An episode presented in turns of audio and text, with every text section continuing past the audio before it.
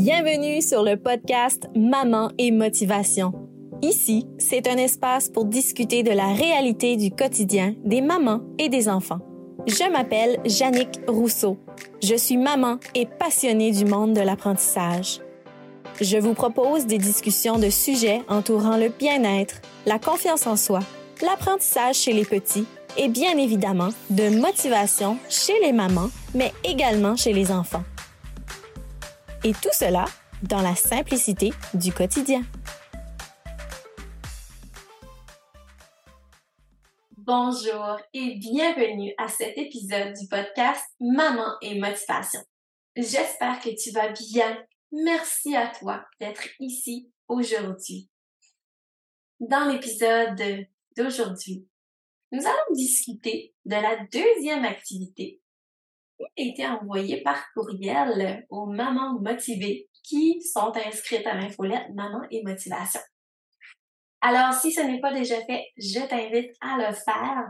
Tu peux t'inscrire au www.mamanetmotivation.com si ça t'intéresse, bien évidemment. Alors, aujourd'hui, je vais discuter un peu plus euh, de l'activité que j'ai proposée aux mamans et du pourquoi également je choisis d'offrir cette activité-là, puis de vous en parler également euh, dans le podcast. Parce que je trouve que ça fait un, un beau complément quand j'envoie l'activité parce que c'est sûr que j'aimerais en dire tellement plus que ça sur courriel, mais euh, disons que ça ferait plusieurs pages d'écriture. Alors c'est pour ça que j'aime bien donc euh, continuer avec le podcast. Puis c'est pour ça que si ça t'intéresse d'aller voir c'est quoi l'activité, n'hésite pas à t'inscrire à l'infolettre. Alors, j'ai intitulé cet épisode Les jeux de société 2.0. Pourquoi j'ai choisi de discuter des jeux de société aujourd'hui? Eh bien, c'est sûr que, euh, comme je mentionnais lors du dernier épisode, pour la période estivale, les épisodes de podcast vont tourner autour de ce qu'on peut faire avec nos enfants à la maison, pendant les euh, journées un peu plus calmes de l'été. Parce qu'on sait, pendant l'été, ça devient occupé, il y a des activités partout, mais les journées de repos sont également très importantes pour nous permettre de recharger nos batteries, faire nos petites choses à la maison. C'est la même chose pour les enfants également. La semaine dernière, je vous ai parlé euh, d'écrire un livre en famille pour justement euh, pendant les journées reposantes, ben, également faire un petit retour sur les belles activités qu'on fait en famille. Puis là, ben, cette semaine, je vous parle de jeux de société. Parce que les jeux de société sont également des activités, des jeux qu'on fait souvent à la maison. Mais, puis ça, ça peut peut-être être ton cas en ce moment.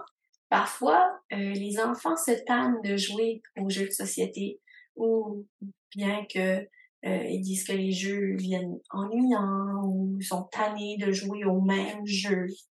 Puis, euh, pourtant, l'armoire de jeux de société est pleine. Alors, disons que l'idée n'est pas nécessairement de toujours aller acheter de nouveaux jeux. On peut prendre un jeu, mais le modifier un peu pour justement apporter un élément nouveau. Ça, ça fait en sorte que, ah, ça vient chercher un peu l'intérêt de l'enfant. Puis en même temps, ben, ça crée une motivation supplémentaire. Puis c'est cette motivation-là qui permet à l'enfant d'explorer, de vouloir jouer, jouer au jeu à nouveau, puis peut-être d'apprendre parce qu'on sait que les jeux de société sont également des bons moyens de jouer pour apprendre. Il y a toujours des petites composantes d'apprentissage avec les jeux de société, même quand il s'agit simplement de lancer le dé, puis de lire le nombre de manière rapide sur le dé. C'est un apprentissage en soi ou c'est exercer euh, le développement cognitif ou l'apprentissage des mathématiques. Si euh, déplacer son pion sur le jeu puis compter en même temps, en soi, c'est un apprentissage également. Donc, de mon côté, je trouve que c'est super les jeux de société. Puis, pas obligé d'être des grands apprentissages parce que on sait ici, les mamans, on n'est pas éducatrice, on n'est pas enseignante, on accompagne nos enfants dans leurs apprentissages. Puis, je trouve que par le jeu, ben, ça permet justement d'accompagner nos enfants, puis de voir comment nos enfants réagissent face aux nouveaux apprentissages ou à la pratique des apprentissages qui ont déjà été appris, mais qu'on exerce également dans la vie de tous les jours à l'aide du jeu. Comme ça, lancer un dé, compter le, nombre de bons qu'on fait sur la planche de jeu, les jeux de mémoire, les jeux de, de dessin, de création. Vraiment, il y en a plein. Alors, c'est super pour l'apprentissage. Puis en même temps, ben, comme toujours, ça fait de beaux moments en famille également. Mais revenons au petit problème. Quand nos enfants ne veulent tout simplement plus jouer aux jeux de société ou euh, qui disent que ah non c'est plate ou c'est ennuyant, qu'est-ce qu'on peut faire pour justement aider à euh, raviver cette motivation pour ce jeu de société? Ben, justement, j'ai proposé deux modifications possibles à apporter à certains jeux de société. C'est sûr que ça va dépendre des règlements du jeu, ça va dépendre du matériel du jeu, mais en général, peut-être que c'est quelque chose que tu peux apporter euh, chez toi à la maison comme modification. Alors, la première chose que j'ai dit aux mamans pour modifier un jeu de société à la maison, pour occuper nos enfants pendant l'été, justement pendant ces journées de repos. Puis pour aider nos enfants à se motiver davantage, puis exercer les apprentissages qui ont été faits pendant l'année ou faire de nouveaux apprentissages, il y a deux choses que j'ai mentionnées aux mamans dans ce courriel. La première chose, c'est de modifier l'environnement dans lequel vous jouez au jeu. Donc, si vous jouez habituellement au jeu dans la cuisine ou dans le salon ou euh, peu importe, ben, peut-être que d'apporter le jeu dans un nouvel environnement, déjà là, ça donne un, un élément de motivation supplémentaire, puis un élément nouveau. Donc, ça euh, motive les enfants à vouloir jouer. Quand je dis ça, ça peut être euh, apporter du jeu de société à l'extérieur, euh, jouer au jeu dans une tente de camping, dans le garage. euh, ça peut être apporter le jeu dans une pièce où est-ce qu'il fait noir, puis on joue au jeu avec des lampes de poche. Vraiment, les possibilités sont infinies pour déplacer le jeu dans un nouvel environnement. La deuxième chose que j'ai dit aux mamans motivées, c'est de rendre le jeu comestible. Qu'est-ce que tu veux dire par là, Jannick? Ben, c'est d'utiliser de la nourriture pour jouer. Euh, que ce soit utiliser des petites guimauves colorées pour remplacer euh, les pièces du jeu ou peut-être de jouer au jeu serpent à échelle, mais remplacer les serpents puis les échelles par des carottes puis des petites ficelles de fromage. Vraiment, encore une autre fois, l'idée est d'utiliser son imagination.